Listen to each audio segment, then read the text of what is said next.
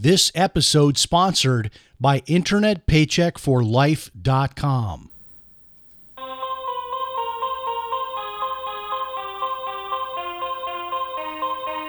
Gentlemen, start your engines. Uh, Houston, we've had a problem. Mr. Gorbachev, tear down this wall. The only thing we have to fear is fear itself. I'm not a crook. If you like your health care plan, you'll be able to keep your health care plan. Nine, eight, seven, six, five, four, three, two, one, fire. You're listening to Jim Paris Live, your source for the latest news on money, politics, prophecy, and preparedness. And now your host, the editor in chief of ChristianMoney.com and the author of more than 30 books, Jim Paris. All right, hello everybody. Welcome to the live broadcast. Great to have you with us. So much to get into tonight. A big news segment for you. Uh, quick announcement tonight. Our guest. We're going back to one of my favorite topics. We're going to be talking about the Shroud of Turin, beginning at 9:30 p.m., uh, which is in 29 minutes. Don't miss this discussion. Uh, Joseph Marino is here and we're going to be talking about the mystery of the Shroud of Turin. Could it have actually been the burial cloth of Jesus Christ? This I love this topic and I'm super excited to do another interview on this. Next week we bring back after f- so many years, I think 5 6 years, Dr. Gary Habermas is back and we're going to be talking about his book The Case for the Resurrection of Jesus Christ. Uh, I love this theme because we did this uh, right at Easter, which was what three weeks ago, uh, three shows ago, and uh, we're going back to this. And and I'll tell you what, there is never. Uh, it, it's never out of style or or a, a, time that you shouldn't be talking about uh, Jesus Christ, the resurrection, all of that. And that this is an exciting topic for me, and we're going to be talking about that next week with Dr. Gary Habermas. Okay, so what's going on here uh, in Palm Coast, Florida, where I live? it is raining like you would not believe. Uh, it started raining last night. I was coming home from Orlando. I had gone to dinner with my sister and her husband, my wife and I, and then our son joined us. And if you want to see some great pictures from that, it's over on my Facebook page, James L. Paris on Facebook. In any case, we're driving home last night from Orlando all of a sudden my wife and, and my phones both of our phones started buzzing and beeping and alerts and all of this severe thunderstorms. Um, i ended up having to get off i-95 a little bit early and take some side roads because i didn't want to be up on i-95 with the amount of rain that was coming down to literally where i could not see one car length ahead of me. It was unreal. And what is even more bizarre is that rain has continued on uh, it continued all through the night and uh, on and off a little bit uh, earlier in the day. And now it's raining again. Uh, and if you hear some uh, uh, booms behind me from the windows here, I record and do the show live from my studio inside my house. And you might hear some thunder boomers during the show. It is back at it again. And all of our drainage ditches are full and overflowing. So, in any case, it is very wet here. April showers, spring May flowers. I guess that's what they say. All right, so I want to let everybody know I did it. I got the vaccine, and uh, I was kind of curious. I was maybe thinking maybe I shouldn't say it on the show. And let me start by saying I am not here to tell anybody to get the COVID vaccine or to not get the COVID vaccine. I think that is a very personal decision. And uh, in my own case, I did decide to get it. I got the Mo- Moderna, which means I've got to go back in, you know, three weeks or a month or whatever it is to get the second shot. I did it for two reasons. One is I really want to do some traveling again, especially over to Asia. I, I want to go back to Korea sometime, maybe in the next year or so, hopefully, if, if it's possible. And I know I'm going to need the vaccination for that. And secondly, um, there's a big band that I play with, and a lot of our members are north of 70, some are north of 80. And I love these guys and gals, and we get together and we play big band music. We haven't been able to rehearse for a few months. Uh, one person in our band did have uh, an issue with COVID, and, and a lot of people have comorbidities. So I decided to make them comfortable. I, I should get the vaccine, even though I'm a younger person. And maybe I wouldn't get it. I'm not sure. But that was sort of the tipping point for me, that in my plans to travel. But I do want to tell you what happened to me after I got the vaccine. And I'm not saying this to scare anybody. And I'm not telling you to get the vaccine or to not get the vaccine. Please understand that. Um, I got the vaccine on Wednesday night. I had an appointment uh, up at the grocery store. I've been checking for about three, four weeks on and off. And all of a sudden, there was an opening and I could put my name in. So I did. Uh, got my name in. I think it was on Sunday or Monday. And then my appointment was Wednesday night at 7 o'clock up here at, at the Publix grocery store. So I went up there. I got the shot. Um, it was, you know, took two seconds. It was totally painless, super easy. In fact, I didn't even feel the shot. What I felt was the pharmacist putting the band aid on. That's the first time I felt anything. I wasn't looking uh, when he did it, and I didn't feel anything. So the guy was great. Um, but uh, you know, I thought, wow, this is weird. I'm, I'm not feeling bad. Everything's great. They ask you to kind of take a seat for 15 or 20 minutes before you head out just to make sure you're not having a reaction. All was good until the next day. Uh, and then it hit me. Um, about noon the next day, I got hit with like flu like symptoms. My arm started hurting and uh, got really sick uh, for maybe a couple, you know, I would say the rest of that day I was sick. And then most of the day on Friday, I was just not right. I was not myself. And I don't know. I guess I was a little bit surprised by that uh, because what I'm hearing from a lot more people is that they get sick on the second shot, not so much on the first shot. And maybe that'll work out with me that I won't get sick on the second shot. But I but that's what happened. So uh, my my caution to you would be uh, if you do get the Moderna, which is what I got, you may want to, you know, do it on a, a, schedule where you can afford to be, oh, you know, have a day or two off from work or do it on a weekend or something. Just just throwing that out to you. And I'm curious people's reactions. I, I know probably some large percentage of my audience is going to send me uh, messages telling me I'm a traitor and I, I I backed down and I should have stood my ground and not gotten the vaccine you know what? My choice for what I want to do with that, and it's your choice for what you want to do with that. So I'm I'm all for everybody having their own choice, and everybody has different reasons and different, you know, social situations and personal situations and the people around you. Uh, sometimes it's you may you may really need it because you're going to be around somebody who is at risk, and and that uh, turns out to be the case with me. All right. Um, I did an article this past week and it's gotten a lot of reactions. Mostly people really surprised, like, wow, who knew that could happen? One of the fastest growing crimes in America is home title theft or actually home deed theft. And I don't know if you've been hearing these commercials on the radio where they're asking you to sign up for $10 a month or $15 a month to be to lock up your deed so no one can steal your your home title, your home deed. And it sounded kind of hokey to me. And I started doing some research into this and I found out that this is actually a thing. That there are people and they're using the internet where they can access the records at your county courthouse and they can actually uh, change they can they can add a new deed which makes them the owner of your house and it's a bizarre thing uh, but there is a way you can protect yourself, and it's free to be able to protect yourself from this.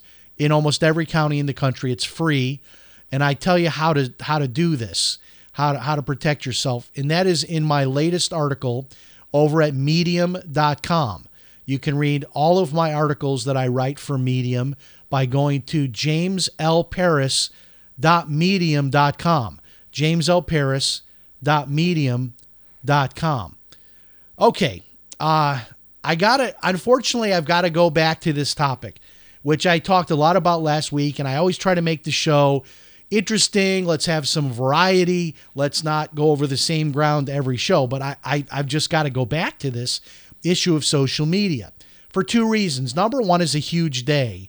Uh, Mike Lindell, the My Pillow guy, uh, he is launching his own social network, and I'm already signed up for it.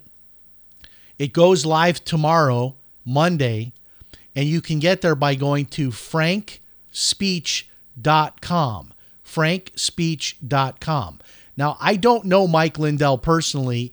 My producers tried to book him on the show. We haven't been able to get him, and that's fine. Not everybody is available on a Sunday night uh, to be on, but uh, if he happens to be watching, we'd love to have you on, Mike. Or if anybody knows Mike Lindell, we'd love to have him on here. I love this new idea of a new social network. Uh, and I'm going to tell you something scary in a minute, which is why I'm getting into this topic again. Because we need more alternatives, and and it's it's just bugged me to death for the last few years. Why is it that you know in America, you know this entrepreneurial country that we're in, country of innovation, why are we stuck with just a handful of companies running the entire internet? It has never made sense to me, especially within the niche of the social media. So, this Mike Lindell social network, you can go there by going to frankspeech.com. And the way he describes it is it's going to be a combination of what you would, if you had YouTube and Twitter and you put them together into one thing, that's what it's going to be. So, I'm super excited about it. Um, I, I hope it does well. I wish Mike the best with it. And I'm going to be on there. So, if you want to follow me at frankspeech.com. Go over there, get your account set up. You can search for my name starting tomorrow when it goes live. I think at like 9 or 10 in the morning, it'll be live. You can follow me, I'll follow you back. Uh, I'm not sure exactly what it, if, if you're like friending someone or following some. I don't know all those details, but uh, connect with me. I'll connect with you. Uh, my account is already, um, you know, I've already pre-registered, so that means I should be able to get in there tomorrow, put up a profile picture, and, and get the thing rocking and rolling. So, looking forward to that. Okay, but let me tell you why I'm getting back to social media again this week. I could not believe this. I could not believe this a few days ago when I read this article. I, I, I was so shocked by it, I had to actually go to Twitch directly and read it myself. Now, if you don't know what Twitch is, it is a video platform owned by Amazon. Right now, I'm streaming over Twitch. They might take me down after I start talking about this. A lot of people on Twitch are video game people. They're playing video games, and people watch other people play video games, which is another thing that always blows my mind. It's like, are there really that many people interested in video games that you would like sit and watch somebody else play a video game? When I was a kid growing up, we had Atari and some of these little games, nothing like they have today. But you never wanted to watch somebody. I mean, you would wrestle your brother or sister uh, to the ground. I mean, to the brink of death to get the the joystick away from them, so you could have your turn to play. Who watches other people play video games? But I guess that's a thing. In any case, I digress. I, I read this article and then I had to go to Twitch to make sure this was true. And it turned out to be true. And it just gave me chills. It's just breathtaking uh, what, what they're up to. Uh, and, and I think this is going to happen across the board. And, and I call this really the beginning of the mark of the beast, laying the foundation for the mark of the beast, which is that Twitch has this new policy that they announced and they call this their policies against off platform activity. Now, follow me on this. This is so important.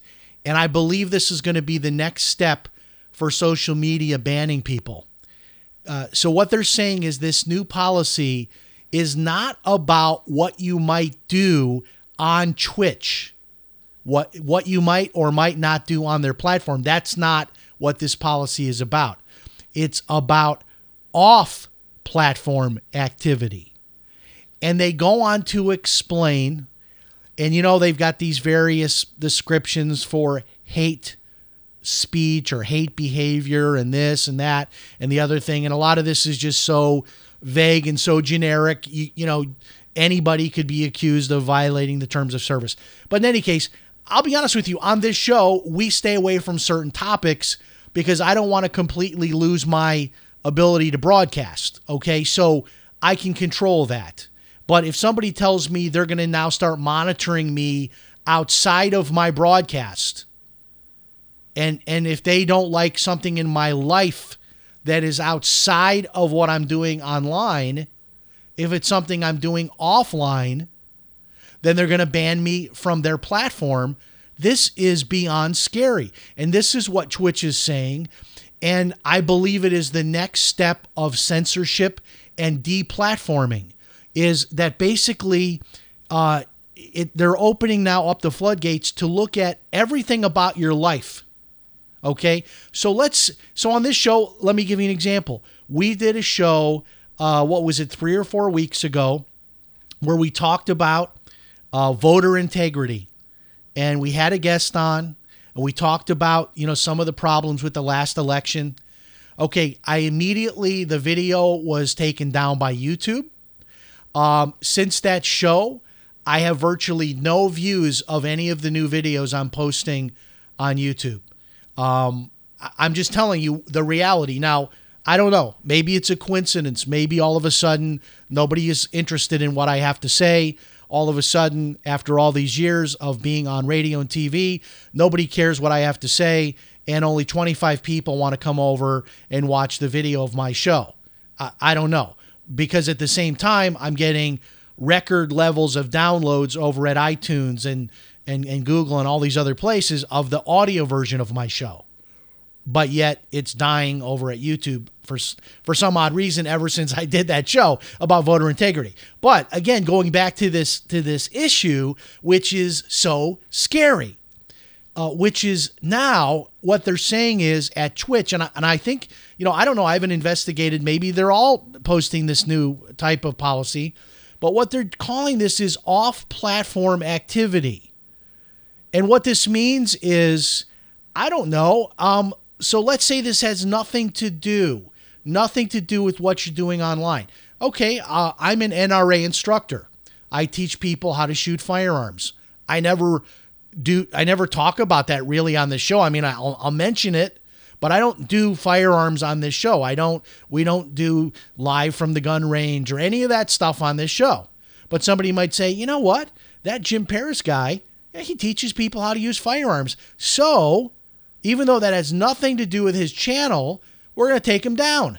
Or, you know what? Um, we read one of Jim's books, even though he never talked about it on his show, and he mentioned something we don't like. Or Jim attends a church that has this certain belief, uh, and we don't like that. So we're taking Jim down off the platform. This is where this goes. And, and what I'm telling you is, because I get the emails from people saying, you don't know what the mark of the beast is, Jim. It's it's not being taken off the internet. Uh, taken down from the internet is deplatforming. It's not the mark of the beast. I get that. That is not what I'm saying. What I'm saying is this is laying the groundwork for how they will punish you uh, in the in the world of you know the internet, uh, in, in business. You know, I mean, I, I wrote about this in my book on Bitcoin, which you can see over my right shoulder. All the people that got their bank accounts taken away because they were, you know, involved in cryptocurrency in some way or another. Even though they did nothing with cryptocurrency at their bank, the bank simply found out that this is a person that wrote a book about cryptocurrency, or this is a person that at their job uh, works with cryptocurrency, or this is a person who owns uh, cryptocurrency but doesn't have anything to do with their bank account because they're doing that at all in their life. Uh, they, they lose their bank account. And, and this is what I'm getting to is we're getting to a point now and the technology is in place to in essence put your entire life through a filter and to look at everything about your life not just what you're doing online so you'll wake up one morning and you'll get a message saying you're banned from Facebook or you're banned from YouTube or you're banned from Twitch or your book has been taken down from online for sale any of these things and it'll say because of your offline activity And the first thing you'll do is you'll say, Well, what did I do? What is my offline activity? And of course, what they always do is they'll say, Well, we're not going to tell you, but you violated one of or more of our terms of service in your offline activity. Well, what does that mean? I don't know. Maybe someone's going through a divorce and their spouse accuses them of something. Maybe it's true, maybe it's not true. It hasn't gone to court. Nobody's been convicted of anything. Uh, maybe you're seen on a, a, video camera with facial recognition. Maybe you're uh, walking through uh, uh maybe a, a, town square where there's uh, maybe some Nazis are protesting or somebody's holding up a sign uh, with some, you know, horrible speech on it, and you happen to like just be walking past with your dog, and now you're picked up on the camera. Now you might be laughing and saying, Jim, Jim, you are a conspiracy theorist. You are the worst of the worst, scaring people about this. I am not making this up. I wish it were only as bad as George Orwell 1984. If you do not believe me, just type into your search engine Twitch policy on offline, off platform activity. It's called off platform activity. And this is where it's going. This is where it's going. Not just what you do on our platform that we don't like, but what you do anywhere in your life that we can find out about, we're going to kick you off our platform. Wow. If that does not scare you, if that does not concern you. Uh, which is why, again, I am so excited about Mike Lindell's new venture, frankspeech.com, which starts tomorrow. And this is really the only answer in the end. It really is. I mean, we've got uh, James O'Keefe of Veritas. He's now banned after all these exposes he did last week on CNN. Um, you know, it, it, it's censorship, and they're these these left wing organizations are all banding together um, you know, O'Keefe says he's going to sue, and there's different lawsuits going on, and maybe we're going to change the laws or this or that. I think the ultimate solution to this, it really is, is that more people like Mike Lindell need to just come up with alternatives. The more alternatives there are, uh, you can just leave these platforms. Forget about living up to whatever their you know vague terms are, and move on and do your own thing uh, at, a, at a free speech platform like what Mike Lindell is doing. So, again, preview of the Mark of the Beast? Absolutely. Absolutely. This is exactly what it will be like under the mark of the beast, but it'll be worse. It'll be you can't have a bank account, you can't go into your store to buy anything, you can't uh, have a credit card or a debit card. I mean, it'll pretty much lock you down and lock you out of society. Uh, and and they'll be able to do this just like they're doing it right now in China with their so called social credit system. Now, if you didn't see this story, uh, again, if you don't know my my history and you haven't been watching or listening very long, you know I have a major hot button when it comes to nonprofit organizations making millions and millions and millions of dollars. I mean that is the the top people. I, I've always said this: like, don't go into nonprofit to become a millionaire it, it just rubs me the wrong way. Like these uh, college presidents that are making millions, these hospital presidents of nonprofit hospitals that are making millions. And now here we go. BLM co founder Patrice Cullors has gone on a buying binge of real estate, uh, recently buying $3.2 million in real estate. Uh, people are upset with her for a lot of different reasons. One is that her main home that she bought, you know, is is in a gated white community.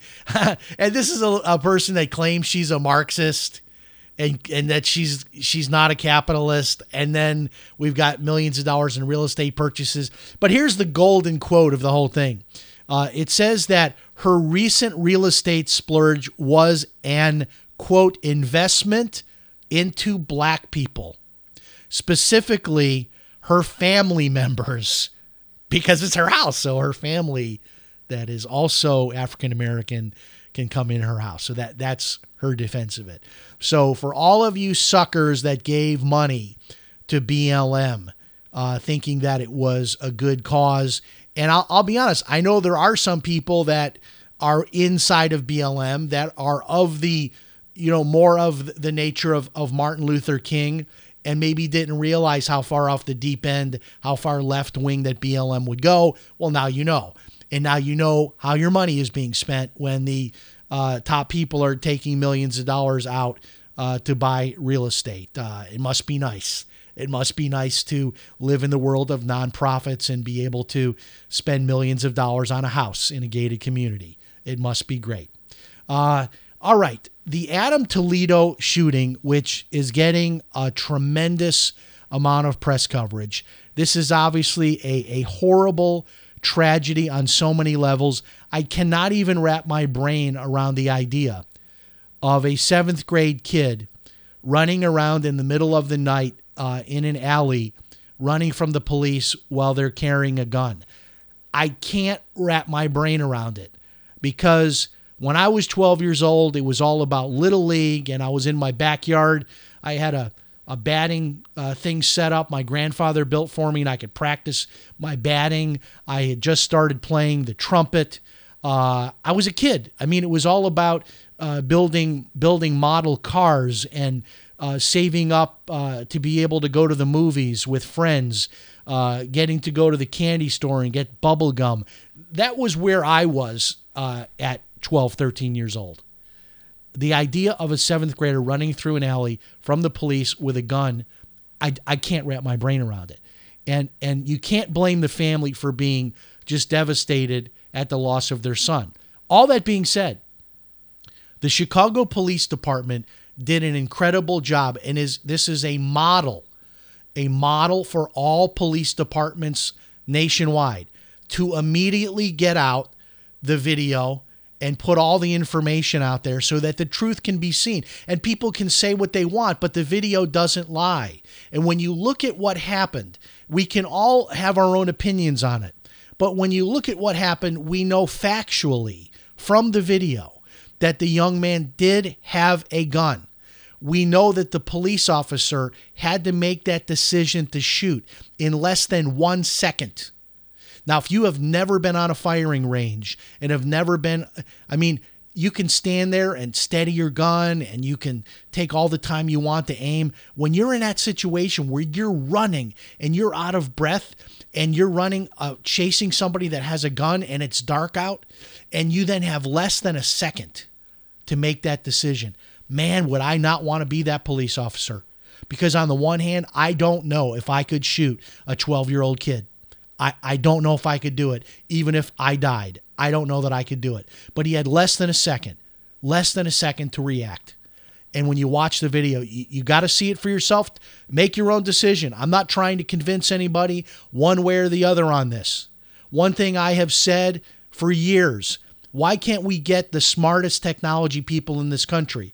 Bill Gates, uh, you know, the people at Apple Computer, get all these smart people, Elon Musk, get them all together and come up with a weapon for the police like they have on Star Trek. And I know I'm going to get the emails, people thinking I'm nuts. Uh, but look, we've got smart people in this country. What about some kind of a weapon where you could shoot someone from a distance and not a taser? Tasers don't work too well, but you could shoot someone from a distance and they don't die. They they just drop to the ground and they don't die. Whatever the taser system is now, I've seen too many taser scenarios where it just doesn't work. An improved taser, something, something where it's not that I have to shoot you and kill you to stop you as a police officer. I, that would be tremendous if we could come up with some kind of technology like that. I don't know if I'm being uh, ridiculous to even think that something like that could ever be invented. Uh, that would be great. But look, uh, police officers are in a no win situation. They're in a no win situation. And we've literally gotten to the point now that, you know, I don't know who would ever want to be a police officer in this environment today. I, I, I just don't know. Uh, this week, they say they're closing all the Minneapolis schools. They're going to send everybody home and they're going to do only online school, getting ready for massive riots uh, when the Derek Chauvin verdict comes out, supposed to be this week, towards the end of the week, the George Floyd uh, death, all of that. And, uh, you know, they're saying anything less than like the top charge, which I think is uh, second degree murder, anything less than that top charge on a conviction is going to, uh, all hell will break loose. So, uh, so we'll see. And the last story here before we get to our guest segment Hunter Biden uh, had this this new book that came out. Uh, rumors are he got millions of dollars as an advance and all that.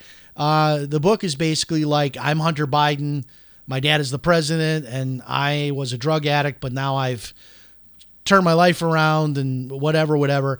Uh, the book is totally bombed, and uh, I keep asking when is Hunter Biden's trial on all these charges and investigations and tax evasion, money laundering, acting as a foreign agent, uh, doing business with the communist Chinese, all this stuff that supposedly under investigation, but we hear nothing about it. It's crickets, crickets, crickets. But the book has bombed with all of the promotion.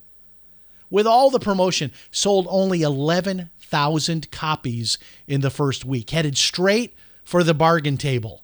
Yeah. You know, when you go to the bookstore, like like right at the front there, they've got sometimes sometimes if the bookstores around here, they have books that they are they're so interested in getting rid of these books, they'll actually put them on carts and put them way out in front of the bookstore because you think, well, how do they know if someone might just steal one of these books? They're asking a dollar for the book, or maybe like pick out three books and it's only a dollar, 30 cents a book they don't care. That's the thing. They don't care if you steal them. They're just trying to get rid of them. Uh, so look for that Hunter Biden book very soon to be on the uh, bargain book table or or on one of those carts that uh, they they probably leave those carts outside even at night after the bookstore closes, hoping that maybe some homeless person will come by and take some of those books so they don't have to uh, to pay to have them shredded and and, and uh, burned. All right, that is our new segment.